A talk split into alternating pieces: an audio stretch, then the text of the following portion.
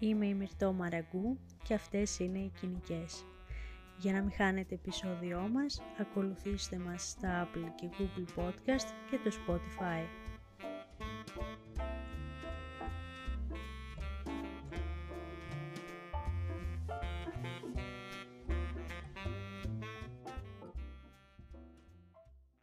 Καλησπέρα κοινικές και κοινικοί. Μαζευτήκαμε εδώ απόψε με τη Χάρης για να μιλήσουμε για μη ρεαλιστικά πράγματα που συμβαίνουν σε σειρές. Καλησπέρα. Καλησπέρα κοινικές και κοινικοί όλου του κόσμου. Πώς θα ξεκινήσουμε, έχεις κάτι στο μυαλό σου; Λοιπόν, ναι, έχω πολλά πραγματάκια στο μυαλό μου. Έχω έρθει προετοιμασμένη με στυλό και σημειώσεις. Επειδή είχαμε πει ότι θα κάνουμε αυτή τη συζήτηση, έτσι την οργάνωνα στο κεφάλι μου αυτές τις μέρες, παρόλο που είναι πράγματα που πάνω κάτω έχουμε συζητήσει ως παρέα κάποιες φορές. Και σκέφτηκα να τα βάλω σε μια σειρά και να κάνω ένα countdown, να συμφωνείς κι εσύ. Ε, ξεκινώντας από αυτά που εμένα προσωπικά με εκνευρίζουν λιγότερο και πηγαίνοντας σιγά σιγά προς το top 3 του One, όπου είναι αυτά που εμένα προσωπικά με εκνευρίζουν πολύ. Ωραία. Θα συμπληρώσω κι εγώ σε κάποια. Ξεκινάμε. Α, ήθελα να κάνω ένα disclaimer, Ναι. μην το ξεχάσω, ότι εγώ γενικά δεν είμαι σειράκιας, δεν ε, έχω δει πάρα πολλές σειρές και ψαγμένες. Αφ- Η λίστα μου αφορά mainstream σειρές, πολύ popular, τύπου φιλαράκια, How I Met Your Mother, Sex and the City, δηλαδή Game of Thrones, τέτοια πράγματα. Καλά, για το Game of Thrones δεν έχω τίποτα σχετικό, είναι η αλήθεια. Αλλά θέλω να πω ότι μην περιμένει κανένα σκηνικό σκηνική ότι θα ακούσει πράγματα για υπερψαγμένες σειρές. Οκέι, pop culture λοιπόν. Full pop culture. Ωραία. Λοιπόν, ε, ξεκινάω με αυτό που, οκ, το βλέπουμε, το έχουμε παρατηρήσει όλοι, το έχουμε όλοι συζητήσει μεταξύ μας. Εμένα δεν με εκνευρίζει τόσο, ειδικά συγκριτικά με τα υπόλοιπα. Και ξεκινάω τη λίστα μου με το ότι δεν βλέπουμε ποτέ τους χαρακτήρες να κλειδώνουν πόρτα πίσω τους όταν μπαίνουν στο σπίτι τους. Πολλές φορές τους βλέπουμε να μην την κλείνουν και καν. Δηλαδή Σωστό. μπαίνουν και δεν τους δείχνει καν να την κλείνουν. Και συνήθως ε, είναι μια σκηνή φιλιού, ξέρω εγώ, ή καυγά. Πού το ή- πας και αυτό; Μπαίνουν μέσα, αρχίζουν, φιλιούνται, γδίνονται, κάνουν ραν και οριακά δεν έχουν κλείσει την πόρτα της εισόδου κιόλας, την, την πρώτη. Όχι με τη, τη δεύτερη του σπιτιού της πολυκατοικίας. Πολύ Ναι. cringe. Σκέψου να είσαι ο γείτονας που πάει σπίτι του. Ακριβώς! Και απλά να αφήσεις το διαμέρισμά σου και να δεις τη διπλανή πόρτα ανοιχτή και αυτούς, ξέρω εγώ, να πετάνε τα ρούχα τους. Τράζι. Ναι. Είμαι σίγουρη πως δεν έχουν βγάλει και τα παπούτσια τους και αυτό με πάει στο επόμενο. Για πες. Νούμερο 7. Ότι τους βλέπουμε να αράζουν σε καναπέδες, σε υπέροχα κρεβάτια με ωραία παπλώματα. Πάντα με παπούτσια. με αιγυπτιακό βαμβάκι, το σεντόνι. ναι, και πάντα είναι κάποιος δίπλα και κανείς δεν το σχολιάζει. Και είναι κάποιος ξαπλωμένος με ερβίλες, ξέρω εγώ, σε ένα κρεβάτι. Και αυτό δεν καταλαβαίνω ποιος το σκέφτηκε. Δεν το κάνει κανείς πουθενά. Μήπως το κάνουμε στην Ελλάδα και το κάνουμε στο εξωτερικό; Νομίζω ότι ίσως ξεγελιούνται επειδή τα παπούτσια και τα ρούχα ε, δεν είναι δικά τους, είναι αφόρετα και σου λένε δεν θα λερωθεί κάτι. Ο- Λες, επειδή είναι τόσο props δηλαδή. Ναι, ναι, ναι. Οκ. Αλλά και πάλι είναι κάτι που δεν θα έκανε κανένας, τουλάχιστον που γνωρίζω εγώ. Μάλλον όντως γίνεται για αυτό το λόγο. Είπες μεγάλη σοφία τώρα με αυτό. Το, το σκέφτηκα... Ναι, γιατί τα θεωρούν prop. Ναι. Οκ, το ακούω. Οκ. Προχωράμε. Ναι. Λοιπόν, μετά έχω παρατηρήσει ότι σε σειρές που γενικά περιστρέφονται πολύ γύρω από το σπίτι. Δεν είναι εποχής ή κάτι, είναι σύγχρονα σπίτια, κάθονται πολύ μες στο σπίτι και αν εξαιρέσεις τη Μόνικα από τα φιλαράκια που έλεγε πολύ για δουλειές, σε καμία άλλη σειρά δεν βλέπουμε να ασχολούνται με πράγματα καθημερινά Τύπου να μπουν μια μέρα με ψώνια από το σούπερ μάρκετ. Άντε να τους δούμε μια φορά να πλύνουν ένα πιάτο, π.χ. Αλλά δεν τους βλέπουμε να βάζουν ένα πλυντήριο. Δεν σου λέω ότι να γίνει σειράκι να το βλέπουμε αυτό, γιατί εντάξει, okay, δεν θα ήταν ενδιαφέρον, αλλά είναι τελείως έξω από το χάρτη, νομίζω. Ε, είναι η κλασική χάρτινη σακούλα grocery store Αυτό. με την μπαγκέτα και το σέλινο, δεν ξέρω εγώ τι, να Όντως κρέμεται. ισχύει, άντε να εμφανιστεί κάτι τόσο στυλιζαρισμένο ίσως. Αλλά ρε παιδί μου, κάτι έστω πάει σε όλες τις δραστηριότητες του σπιτιού, δηλαδή δεν έχουμε δει μια παντόφλα άνετη. Μμ. Δεν ε, βλέπουμε να σερβιρίζονται νερό. Οτιδήποτε π.χ. βλέπουμε μέσα σε ένα σπίτι, νομίζω κατά πλειοψηφία, είναι κάτι πολύ fancy. Να συμπληρώσω βέβαια εδώ στο ψυγείο, ας πούμε, που πες για το νερό, ανοίγουν το ψυγείο και παίρνουν ένα από τα δεκάδες μπουκαλάκια νερού εμφιαλωμένα ή δεκάδες σόδες που υπάρχουν μέσα και πίνουνε. Και, εμείς- δεν κλείνουν και την πόρτα του ψυγείου μετά. Και λέω, μα ποιος τουλάχιστον τριαντάρης έχει τόσο στοκαρισμένο ψυγείο με έτοιμα πράγματα για τους Ναι, που φίλους; και δεν σε έχουμε δει και ποτέ να πηγαίνει στο σούπερ μάρκετ. Ή δεν το έχεις αναφέρει ποτέ ότι θα πας στο σούπερ μάρκετ. Πες τύπου σε κλείνω να πεταχτώ στο σούπερ μάρκετ. Και ο φίλος που έρχεται ξέρει από πριν ότι το ψυγείο θα είναι στοκαρισμένο και θα πάει και θα πάρει την Coca-Cola, ας πούμε. Ναι. Ε, Είναι πολύ περίεργο. Η μόνη σειρά που έχω δει για πλυντήριο είναι στο Big Bang Theory. Σωστά, έχεις δίκιο. Εκεί Αλλά παίζει πολύ πλυντήριο. Εξυπηρετούσε όμως τους διαλόγους και το ναι, story. ναι, ναι. Το Big Bang Theory, οκ, ποτέ έβγαλα τελείως από το μυαλό μου σε όλα αυτά. Ε, Γιατί είναι, υποτίθεται επικεντρώνεται πιο πολύ στα nerd ε, πράγματα. Γενικά δεν το σκέφτηκα καθόλου το- όσο σκεφτόμουν αυτά τα μη ρεαλιστικά έτσι λίγο κλισέ. Το είχα βγάλει εκτός. Βέβαια, όχι, συνδέεται πολύ καλά με ένα άλλο point που θα πω πιο μετά. Οκ. Α, και να συμπληρώσω και τα χιλιάδες είδη δημητριακών που έχει ο καθένας στο σπίτι του. Όντως είναι πάντα πολύ fancy. Ναι. Ισχύει. Ήμασταν στο 6 λοιπόν. Μμμ. Θες να συνεχίσω; Ναι, ναι, ναι, είμαι έτοιμη. Λοιπόν, κάτσε να πάμε στα δύο επόμενα. Τα δύο επόμενα σχετίζονται και τα δύο. Α, τα δύο επόμενα είναι τα τελευταία πριν συγχυστώ. λοιπόν, και αφορούν και τα δύο τι πολύ αγαπημένη σειρά Sex and the City. Και... Λατρεμένη κατά τα άλλα. Αλλά εντάξει, αυτά που θα πω τώρα όλοι τα έχουμε σκεφτεί, όλοι τα έχουμε πει, αλλά δεν γίνεται να μην ειπωθούν σε αυτό το podcast. Θα ήταν λειψό. Έχει πολύ ψωμί η υπόθεση. Ναι, δηλαδή, δεν γίνεται να μην πούμε για το μη ρεαλιστικό σπίτι της Κάρι Μπράντσο σε αναλογία με το επάγγελμά της. Το οποίο, οκ, ναι, δεν ήταν βίλα στην αρχή, μετά ξέφυγε βέβαια η κατάσταση, η τύπισσα έχει γίνει Κροίσος, ειδικά τώρα και στο Just Like That. Ε, αλλά νομίζω ότι αυτό όλους μας εκνεύρισε, το λέγανε όλοι από τη στιγμή που ξεκίνησε αυτή η σειρά, ήταν όλοι ασχολούμασταν με το «Οκ, πώς γίνεται να μένεις στο Μανχάταν, σε αυτόν τον δρόμο». Ναι, ωραία, δεν μένει εκεί που μένει η Σάρλοτ, δεν θυμάμαι, αλλά που είναι μια πιο upper class περιοχή. Αλλά και πάλι, οκ. Ε, ναι, σε σχέση με τις υπόλοιπες που το δικαιολογείς ότι η μία ε, είναι από πλούσια οικογένεια. Η άλλη είναι καλοπληρωμένη δικηγόρος. Ισχύει σε όλες κάπως λίγο το Ναι. δικαιολογούν. Αυτοί γιατί την έχουν αφήσει έτσι χωρίς κανένα... Θα μπορούσαν να πούνε ότι πέθανε κάποιος και τον κληρονόμησε. Και μου άφησε, όπως ας πούμε στα φιλαράκια, το δικαιολογούν το σπίτι. Ναι. Ότι είναι της γιαγιάς της Μόνικα. Οπότε και... δεν πληρώνει το ναι. ίδιο, ναι.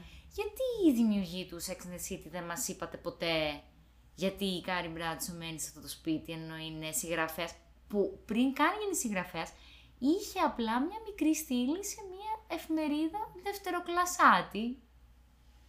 Ωραία, πάμε κι εμείς λοιπόν στη Νέα Υόρκη να κάνουμε τη φάση μας. Και πολύ συνδεδεμένο με αυτό, πάω στο τέταρτο, το αυτονόητο. Μπορείς να μυρτώ μαντεύεις τι θέλω να πω μετά το σπίτι της. Έχει να κάνει με την πρώτη λέξη του τίτλου; Όχι. Όχι. Όχι, όχι.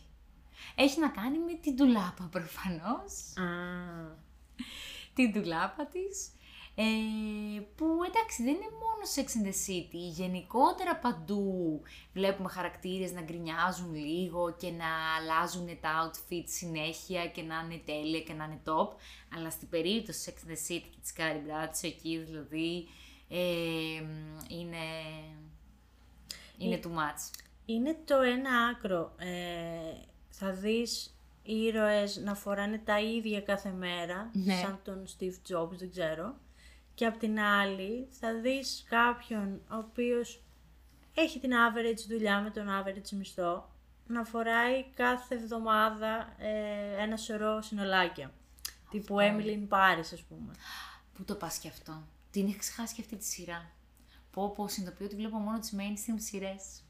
Ε, η Emily in Paris. Η Emily in Paris λογικά είναι από πολύ πλούσια οικογένεια, φαντάζομαι. Δηλαδή, κάνει λίγο... πα- Ούτε αυτό νομίζω πως το έχουν ε, δικαιολογήσει. Ναι. Βέβαια, μπορεί να είναι πολύ καλοπληρωμένη. Και δεν γκρινιάζει ποτέ, σαν την Κάρη τη φίλη μας. Έχω να τσαντιστώ τόσο από τη Μαρία την άσχημη, Ναι.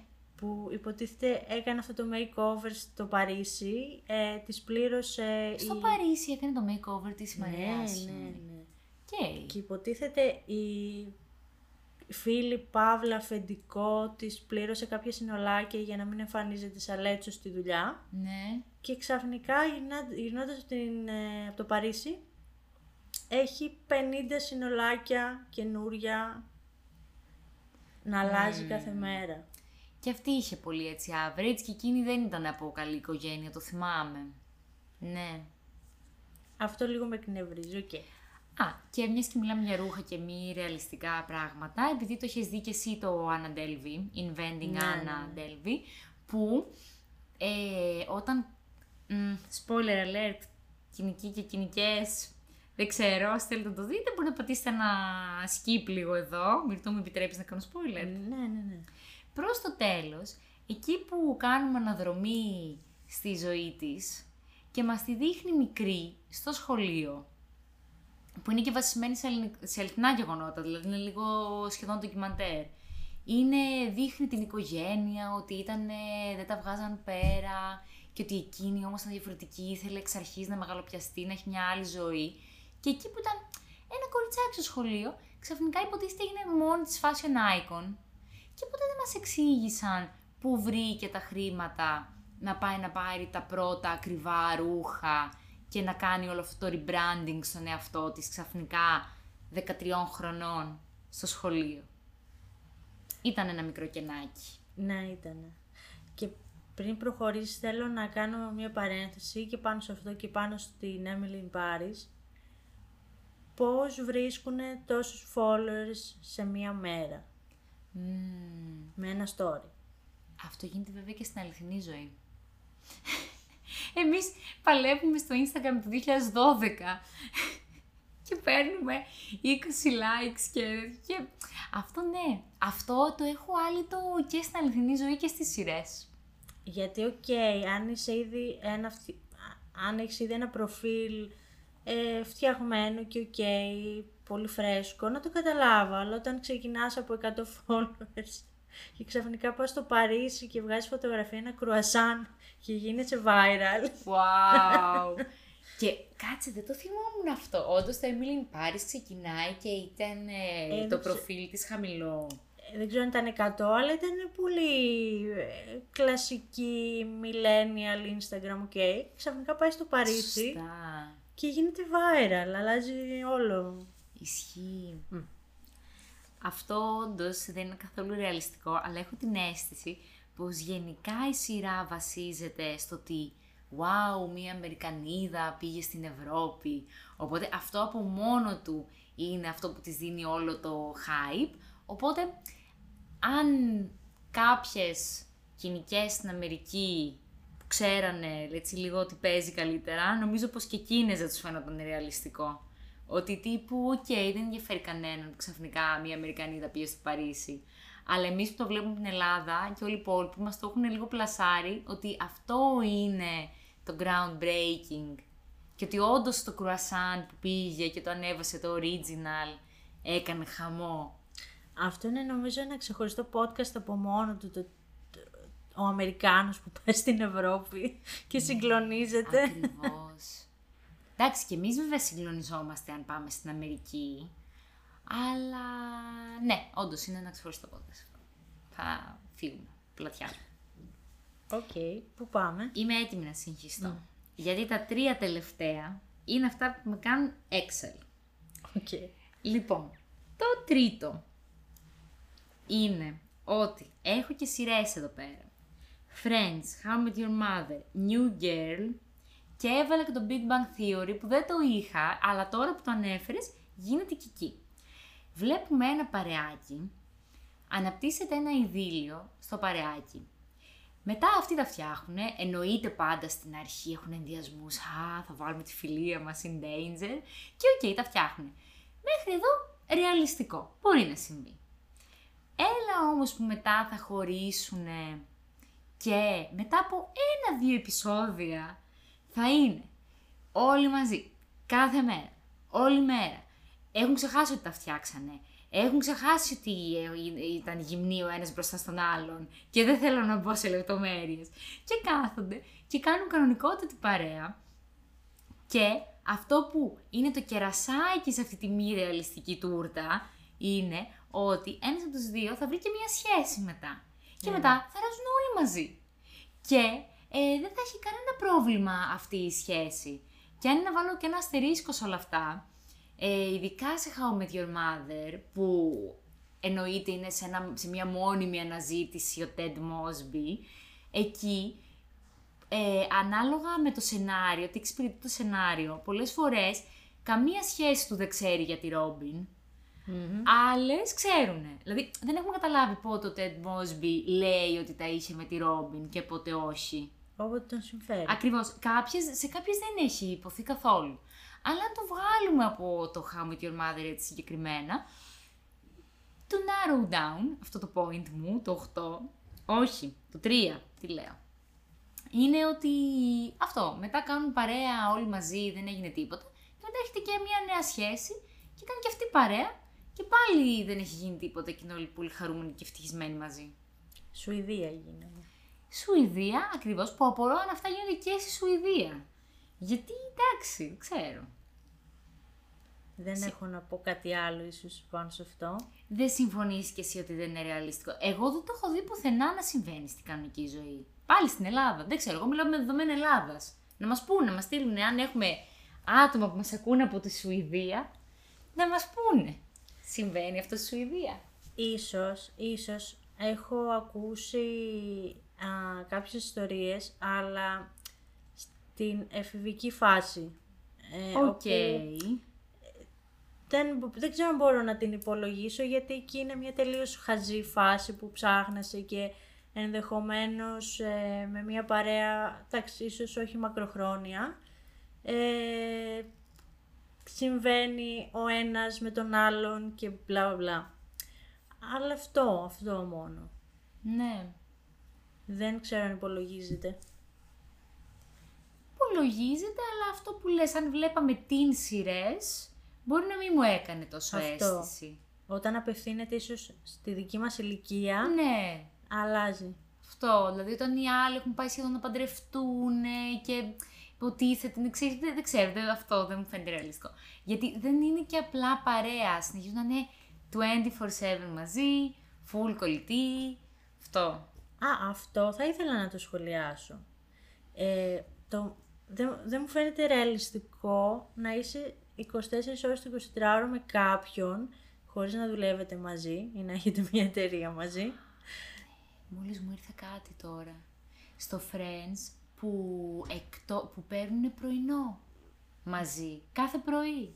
Ή που μετά στο διάλειμμα στη δουλειά συναντιούνται στο στέκι και πίνουν καφέ. Και κάτι ακόμα για τη Νέα Υόρκη, διακτηνίζονται.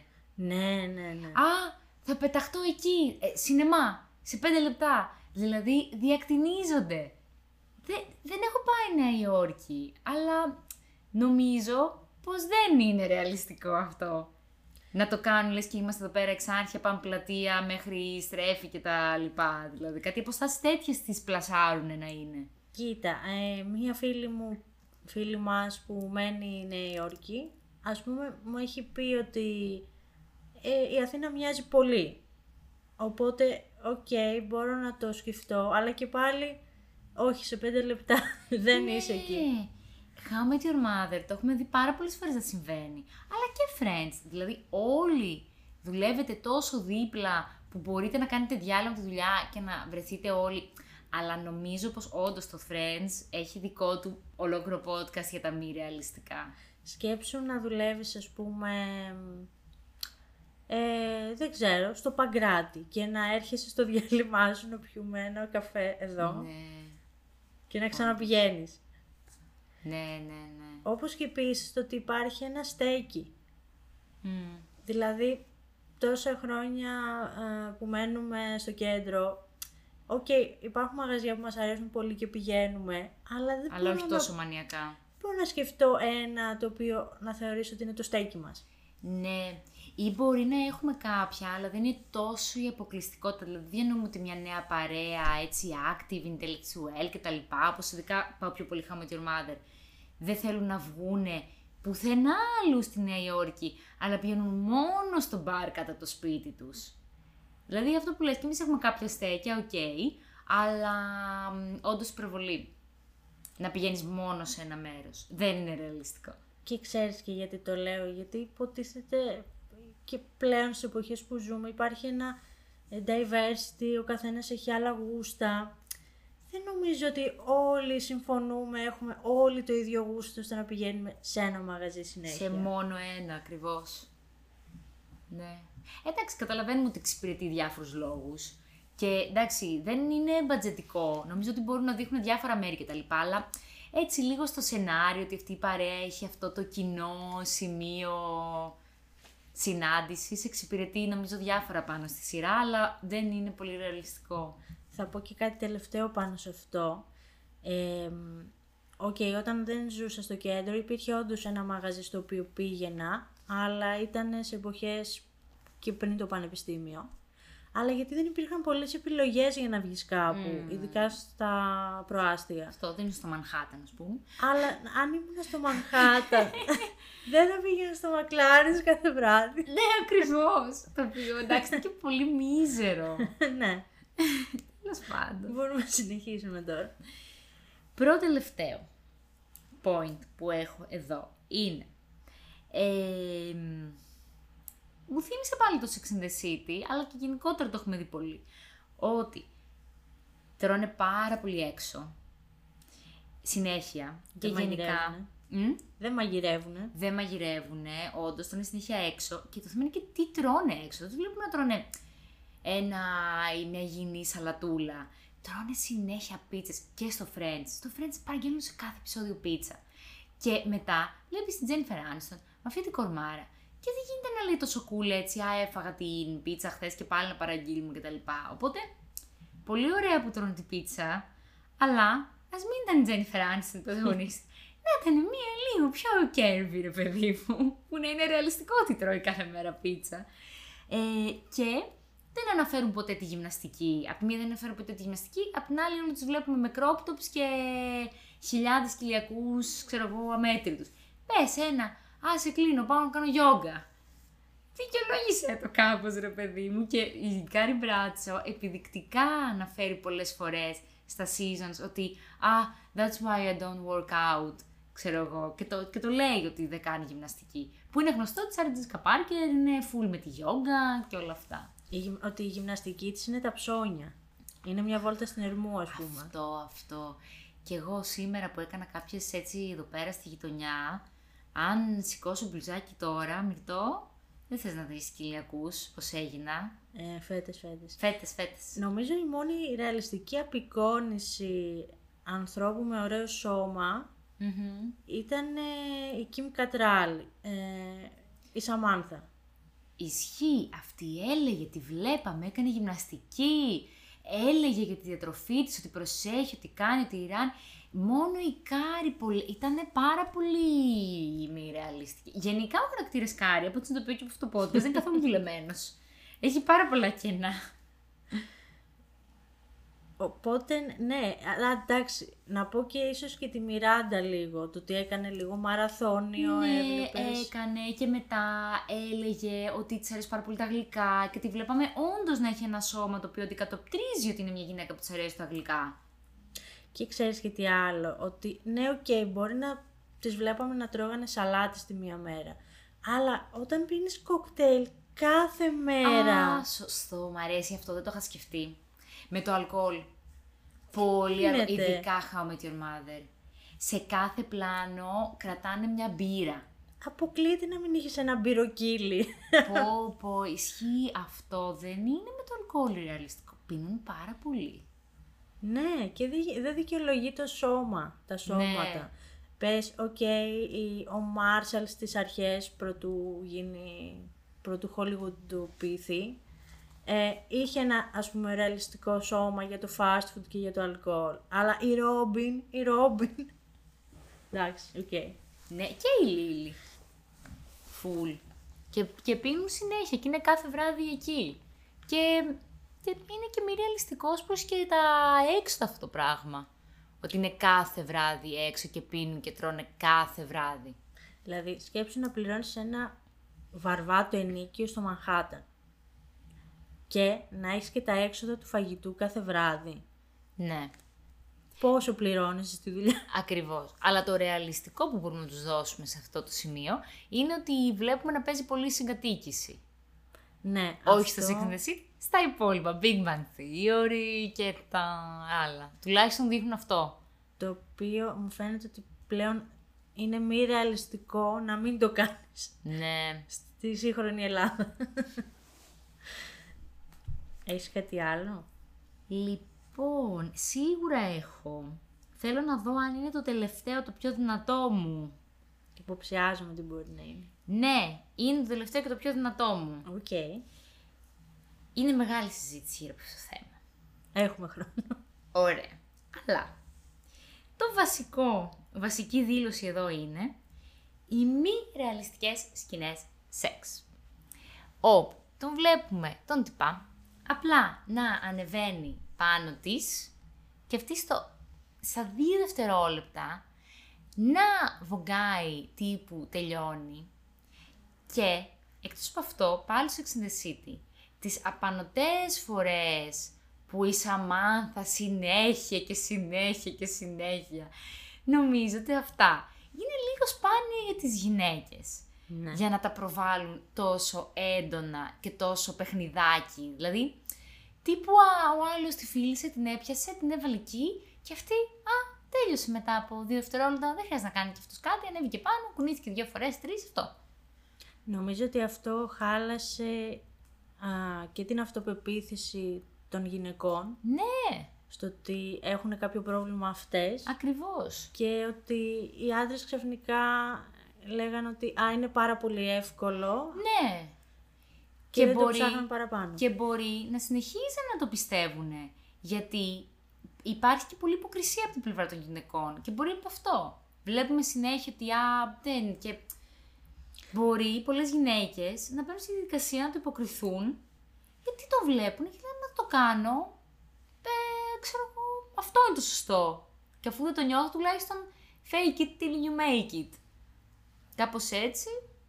Ε, και γενικά νομίζω ότι αν σκεφτούμε θα βρούμε και άλλα μη ρεαλιστικά στο σεξ. Έχω ένα. Για πες. Σεξ με εσώρουχα. Με εσώρουχα. Δηλαδή μπαίνουν κατευθείαν στο ψητό Ναι. και η κοπέλα φοράει ακόμα σουτιέν. Ισχύει και γενικά ξεκινάει πολύ εύκολα το σεξ. Ναι. Από το πουθενά, ξαφνικά, Μέσα στο σανσέρ. ναι, ξαφνικά, τσουπ, ξεκίνησε. Καμία προετοιμασία, τίποτα. Στο, ή είσαι στο μπαρ, ε, πάμε σπίτι μου γρήγορα. Ναι, ισχύει. Και γενικά όλο αυτό το passion, μπαίνουμε σε ένα σπίτι, γκρεμίζουμε τα πάντα, σπάμε τραπέζια, ρίχνουμε, α, γραφεία, που πετάνε όλο το γραφείο κάτω με τα λάπτοπ. Και λάπτοπ, πράγματα, αυτό δεν πρέπει να έχει γίνει ποτέ στην ιστορία, δεν ξέρω. Να Ε. καταστρέψει ο άλλος τώρα την περιουσία του για να κάνει ένα σεξ. Ή το make-out μέσα στο ταξί. Σωστά. Και γενικά, όντως, όντως το ταξί, στο ταξί. Ειδικά στην Ελλάδα δεν θα τολμούσα μπροστά σε τα ρήφα. Θα ήταν τέλειο αυτό, ναι, ναι, ναι, ναι. Και πολύ έτσι όλο αυτή, όλο αυτό το που πετάνε τα ρούχα, κάνουν το σπίτι χάλια. Δεν ξέρω, μπορεί κάποιος να μας ακούει αυτή τη στιγμή και να λέει: Ναι, πόσο χρόνο είναι αυτές οι σκηνικές; Και δεν τα θυμούνται, μήπως τα έχουν ξεχάσει; Αλλά δεν ξέρω. Μπορεί να υπάρχουν και να γίνονται. Απλά το πρόβλημα είναι ότι προβάλλονται μόνο έτσι. Αυτό. Δηλαδή, όντως υπάρχουν ζευγάρια που εννοείται τα κάνουν αυτά, αλλά δεν γίνεται να ανοίγουμε τηλεόραση και στις σειρές να βλέπουμε μόνο αυτό. Ξέρετε, βρε παιδιά, και κάτι λίγο να, για, για άλλες περιπτώσεις. Είναι όχι εξαίρεση ακριβώς, είναι ένα χαμηλό ποσοστό το οποίο ε, είτε είναι στην αρχή μιας σχέσης, αλλά γενικά ε, δημιουργεί ένα false, ε, μια ψευδέστηση τέλος πάντων για το τι να περιμένεις σε μια σχέση. Ναι, γιατί βλέπουμε μόνο αυτό. Και έτσι, ε, αν, αν ο άλλος δεν σε βάλει κάτω να σου αλλάξει το, τον Ακριβώς. αδόξαστο, εσύ Ναι. λες κάτι πάει λάθος με τη σχέση μου. Καταρχάς, πόσοι άντρες έχουν πρόβλημα στήσεις. Έχουμε δει ποτέ σε κάποια σειρά κάπου να καταφέρουν να το κάνουν τη δεύτερη και τη τρίτη φορά; Επειδή αυτός, ξέρω εγώ, έχει κάποιο πρόβλημα στήσεις. Ή κάποια γυναίκα δεν ε, έκανε τα προκαταρκτικά και άργησε λίγο η φάση μέχρι να καταφέρει να γίνει η διείσδυση. Όλα γίνονται πάντα πανεύκολα. Πανεύκολα. Που αν ε, ε, τύχει μία δυσλειτουργία, ε, πάντα αντιμετωπίζεται με τόσο κόμπλεξ, ενοχές, έτσι, το κατακρίνουνε και ότι είναι σπάνιο, ξέρω εγώ, και αν σου συνέβη εσένα έχεις κάποιο θέμα και γενικά είναι περίεργο ότι ε, το σεξ είναι μόνο τέλειο και γίνονται όλα με την πρώτη φορά αυτό. Ότι είναι πάντα τέλειο. Ε, ναι, αυτό. Ε, γενικά το, το πώς μας παρουσιάζεται όλος ο ερωτισμός και το σεξ. Θα ήθελα να δω δηλαδή μια πιο casual πλευρά Ναι, να είναι κάπως λίγο πιο ρο, έτσι πιο φυσιολογικά της διπλανής πόρτας. Και δεν πιστεύω τόσο ότι είναι θέμα, πώς να σου το πω, ότι δεν μπορούμε να εμφανίζουμε μια γυναίκα γυμνή με τη σωστή σκηνοθεσία. Μπορείς πανεύκολα να δείξεις ότι είναι γυμνή, αλλά χωρίς να δεις ε, τα ευαίσθητα σημεία. Οπότε ναι, μου φαίνεται λίγο δικαιολογία όλο αυτό. Και ειδικά από τη στιγμή είναι και το άλλο θέμα, ε, μεγάλο θέμα. Το ότι άνετα μπορούμε να δούμε το στήθος μιας κοπέλας, αλλά ποτέ να δούμε κάτι άλλο ενός άντρα, ας πούμε. Το πολύ πολύ να μας δείξει τα οπίστη ενός άντρα, μέχρι εκεί. Ισχύει, θα κάνουν focus σε πολύ συγκεκριμένα σημεία μόνο. Αλλά αυτό με τους οργασμούς ειδικά, στο τσεπάκι τους το Ναι. έχουν και να παπ. Ναι. Και είναι κρίμα γιατί έτσι το pop culture μπαίνει πολύ μέσα στο υποσυνείδητο και στο πώς γίνονται τα πράγματα.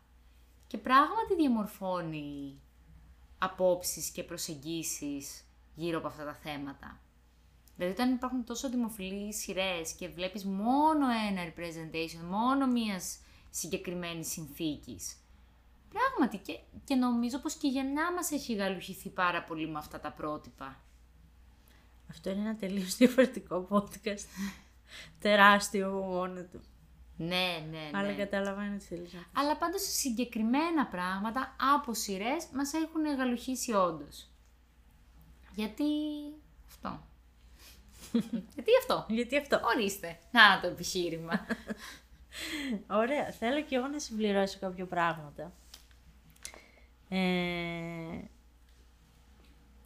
όπως η ρουτίνα των ηρώων σε μια σειρά, η αφυσική ρουτίνα, ότι τις περισσότερες φορές, φορές βλέπεις, ε, ξέρω εγώ, κάποιον ή κάποιον να ξυπνάει από τις 6, να πηγαίνει για τζόκινγκ στο πάρκο ή στο γυμναστήριο, να γυρνάει να κάνει ντουζ, να τρώει ένα πρωινό το οποίο ειδικά στις οικογένειες είναι ένα ολόκληρο τραπέζι από pancakes, από τόστα, από διάφορα, το οποίο συνήθως δεν αγγίζουν ναι. και να πηγαίνουν στο σχολείο στη δουλειά. ναι. Ε, και μετά μέχρι το τέλος της ημέρας έχουν χωρέσει χιλιάδες χιλιάδες πράγματα μέσα. Γενικά ο τρόπος που διαχειρίζονται το χρόνο πολλές φορές είναι μη ρεαλιστικός. Όλη η προσέγγιση στο χρόνο. Τύπου και πόσα πράγματα βλέπουμε να γίνονται, να γίνονται και 12 η ώρα. Δεν έχει πάει καν 12 η ώρα το βράδυ. Ναι, ή αυτό το ωράριο του ύπνου του, α, ε, θα κοιμηθώ 9 η ώρα και θα ξυπνήσω νωρίς. Και... Όλο αυτό μου φαίνεται πολύ τρελό, ειδικά βασικά στους ρυθμούς της Ελλάδας. Δεν γνωρίζω πώς μπορεί να είναι στην Αμερική βέβαια. Ε, και εδώ έρχονται κάποια trivial πραγματάκια, όπως ο τρόπος που βουρτζίζουν τα δόντια τους και ότι δεν ξεπλένουν την οδοντόκρεμα. Την οδοντόβουρτσα. Ε, εννοώ ότι δεν, δεν κάνουν γαργάρες να... Κατάλαβα, κατάλαβα. Ναι, ναι, ναι, ναι, ναι. Πάντα τα πλένουν τα δόντια τους πολύ, έτσι. Ποτέ δεν το βλέπεις αυτό με το... όλο αυτό το χάλι που μας συμβαίνει εμάς όταν πλένουν τα δόντια μας. Ναι, Με τους αφρούς. αλλά αυτό, ήθελα να πιαστώ και πάνω σε αυτό που είπες, ότι πλέον τα δόντια τους συνέχεια ανελιπώς μία ώρα κάθε βράδυ και μετά το σεξ, δηλαδή σήκω πάμε να πλύνουμε τα δόντια μας ε, και παρόλα αυτά δεν φτύνουν την οδοντόκρεμα. Είναι τρελό. Ο, Ναι. όπως και με τις σαπουνάδες μετά από κάποιο bubble bath. Βγαίνουν Και γενικά αυτά τα bubble bath δεν είναι ρεαλιστικά. Όσε φορές έχω επιχειρήσει εγώ να κάνω κάτι τέτοιο, τίποτα. Δύο μικρές φωσκαλίτσε έχω καταφέρει να, να βγάλω. Απορώ που τα βρίσκουν αυτά κάθε φορά και τα κάνουν έτσι. Δηλαδή, αν κάποιος πραγματικά ας αφήσει ένα comment εδώ, δεν ξέρω, υπάρχει αυτό, να μου πει από πού να πάρω σαπούνι να κάνω αυτά τα bubble baths που βλέπουμε στις σειρές. Εγώ βασικά θα σκεφτόμουν πρώτα απ' όλα το νερό που θα χαλάσω για να το bubble bath. Πρώτο. Τουλάχιστον θα χαλάσει ρεύμα. Γιατί θα έχεις κλειστά φώτα και θα ανάψει κεράκια. Τα Οπότε κεράκια, μία ή ναι. άλλη θα έρθει, εντάξει, θα μπαλατζάρει. Ειδικά σε ένα σπίτι με γάτες είναι πάρα πολύ τέλειο όλο αυτό. θα, θα πάει πολύ καλά. ε, όπως επίσης, όταν πίνουν ε, μ, αναψυκτικά ή τσάι, το, τι- το καταραμένο φακελάκι του τσαγιού που, Μμμ. που μένει μέσα για πάντα. Ναι, ναι, ναι, ναι, ναι. Μόνο και μόνο για να δείξουν ότι πίνουν τσάι. Σωστό, σωστό. Ή ότι υπάρχει πάντοτε ζεστός έτοιμος καφέ στην κουζίνα. Μμμ. Αυτό λίγο με εκνευρίζει. Λοιπόν, ε, αυτά πάνω κάτω σκεφτήκαμε. Ε, φυσικά μπορείτε και εσείς να μας στείλετε κάποιο μήνυμα στο Instagram ή να σχολιάσετε κάτω από τη δημοσίευση και να μας αναφέρετε πράγματα που θα θέλατε. Πραγματικά θέλω πάρα πολύ και αν μας γράψουν και ωραία πράγματα, ίσως κάνουμε ένα δεύτερο που να τα σχολιάζουμε και να τα αναλύουμε. Σίγουρα. Οκ, λοιπόν. Till next time, Χάρης. Φιλάκια. Bye! Γεια.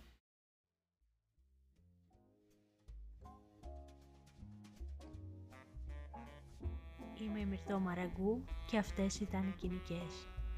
Για να μην χάνετε επεισόδιό μας, ακολουθήστε μας στα Apple και Google Podcast και το Spotify.